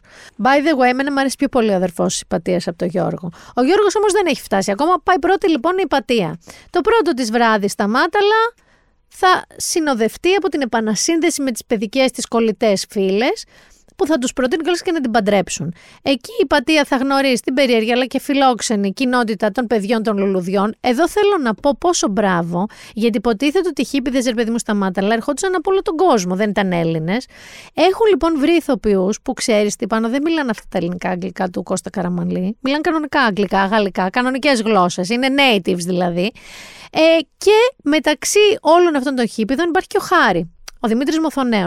Πάρα πολύ καλός στο ρόλο του. Αυτός είναι ένας Βρετανοέλληνας, ο οποίος είναι και γιατρός επίσης. Μη σας τα πολυλογώ, γεννιέται εκεί ένας έρωτος που θα τα φέρει όλα πάνω κάτω. Ε, προκύπτει και μια δολοφονία κάκιστα, κάκιστα μιας ηθοποιού που ήταν εξαιρετική. Έχουμε και έναν πρωτοεμφανιζόμενο ηθοποιό που κάνει τον κακό, κάνει το γράντο, φανταστικό, αλλά εκείνος που δίνει παιδιά ρεστάλ είναι ο Νινιός. Είναι ο Γιώργος Νινιός. Που κάνει λίγο το χαζούλι, τον τρελούλι του χωριού. Που είναι θείος της Δανάης Μιχαλάκη. Είναι αδερφός του πατέρα της και γιος της Μπέτσης Λιβανού. Μιλάμε, παιδιά, ότι δίνει ρεσιτάλ ηθοποιίας. Είναι καταπληκτικός. Η άλλη σειρά που επίσης είναι στην ΕΡΤ και θυμάμαι ότι από πέρσι εγώ σας έλεγα τι φανταστική σειρά είναι και έλεγα ότι θα συνεχιστεί με νέο μυστήριο, ήταν το Κάνω ότι κοιμάσαι. Με τον Σπύρο Παπαδόπουλο, με την Νικολέτα Κοτσαϊλίδου, που ήταν αστυνομικό θρίλερ, να σας θυμίσω. Και δικαιώθηκα διότι επιστρέφει και μέχρι τώρα εγώ το επεισόδιο που έχω δει είναι πάρα πολύ καλά. Δευτέρα Τρίτη θα παίζεται. Και Τώρα πια πού πετυχαίνουμε τον Σπύρο Παπαδόπουλο που λεγόταν Νικόλας, αν θυμάστε. Ζει απομονωμένος λοιπόν σε ένα τροχόσπιτο. Σου έχω πει πόσο όνειρο ζωής του Άρη είναι να ζει σε τροχόσπιτο. Και ότι όπου ταξιδέψαμε αυτό το καλοκαίρι, έβλεπε τροχόσπιτο και πήγαινε σαν παιδάκι μπροστά σε ζαχαρωτά και μου έλεγε να παίρνουμε ένα τροχόσπιτο; Όχι, Άρη. Αν παίρναμε ένα πιο μεγάλο από αυτό, όχι, Άρη. Ο Νικόλας, λοιπόν, Άκα Σπύρος Παπαδόπουλος, ζει σε ένα τροχόσπιτο. Έχει παραιτηθεί από το σχολείο μαζί με τον Κάσταγλι το συνεργάτη του, με τους εφιάλτες να τον βασανίζουν και τη σκέψη στα θύματα από το μακελιό, δέχεται να γνωρίσει το διευθυντή ενός γνωστού ιδιωτικού σχολείου, όταν ο Κάσδαγλης τον παρακαλεί να σκεφτεί το ενδεχόμενο να πάνε να δουλέψουν εκεί. Αβέβαιος για την απόφασή του, πηγαίνει ο Νικόλας και γίνεται μάρτυρας πάνω μου της άγριας δολοφονίας ενός άλλου καθηγητή στη διάρκεια της δεξίωση του σχολείου. Εδώ να πω ότι έχουμε έντονα vibes elite, αν έχετε δει τη σειρά στο Netflix, γιατί είναι ιδιωτικό σχολείο με στολέ και τέτοια. Και κόκκινες στολέ. Αντιμέτωπος με μια νέα πραγματικότητα και ένα λαμπερό κόσμο προνομίων και εξουσίας, ο Νικόλας εστιάζει την αγάπη του για τα παιδιά, τα οποία υποφέρουν από τις δικές του ίντριγγε και παραβατικές συμπεριφορές. Πέρα όμως από τη σκληρότητά τους, έχει να αντιμετωπίσει και τον κινησμό της δικής του κόρης, η οποία δεν μπορεί να ξεπεράσει το τραύμα από το χάμο του φίλου της. Έχουμε και καινούριο ερωτάκι. Γιατί ο Παπαδόπουλος γνωρίζει μια άλλη καθηγήτρια, την Πέρσα, την Πέρση Τζέννη Θεωνά, ξυπνάει μέσα του συναισθήματα που είχε στερηθεί για καιρό. Η αρχική σύγκρουση δύο πολύ διαφορετικών αλλά βαθιά τραυματισμένων ανθρώπων θα εξελιχθεί σε μια δυνατή ερωτική σχέση. Πολύ καλά πρώτα δείγματα. Και να αφήσω και να αναστερίσκω εδώ, θέλω να δω πάρα πολύ και τις ψυχοκόρες στον Antenna Plus, που έχω ακούσει εξαιρετικά λόγια και για την ηθοποιία και για το σενάριο και για τα πάντα, γιατί δεν το έχω ξεκινήσει, θα σας πω την επόμενη εβδομάδα γι' αυτό. Πάμε λίγο και στα ξενικά μας. Θα σας μαυρίσω λίγο την ψυχή κατά την προσφυλή μου συνήθεια. Το ένα που θα σας προτείνω είναι γερμανικό thriller, mini series, έξι επεισοδιάκια και λέγεται Dear Child. Και έχει να κάνει με το εξής. Η Λίνα, Λένα δηλαδή, μαζί με δύο παιδιά ζουν σε ένα τελείως απομονωμένο σπίτι, τρώνε συγκεκριμένες ώρες, κοιμούνται συγκεκριμένες ώρες και όταν μπαίνει εκείνος, δείχνουν τα χέρια τους ότι δεν κρατάνε τίποτα και η ζωή συνεχίζεται έτσι. Μέχρι που η Λίνα καταφέρνει να το σκάσει από αυτό το σπίτι. Τι χτυπάει ένα μάξι, οδηγείται στο νοσοκομείο, μαζί με το κοριτσάκι από τα δύο παιδιά με τα οποία συνεπήρχε αυτό έγκλειστο καθεστώς σε αυτό το απόμακρο σπίτι και έρχονται οι γονείς της. Όπου αποκαλύπτει ότι ψάχνουν την κόρη τους για 13 ολόκληρα χρόνια. Είναι μια υπόθεση εξαφάνισης 13 χρόνια πριν.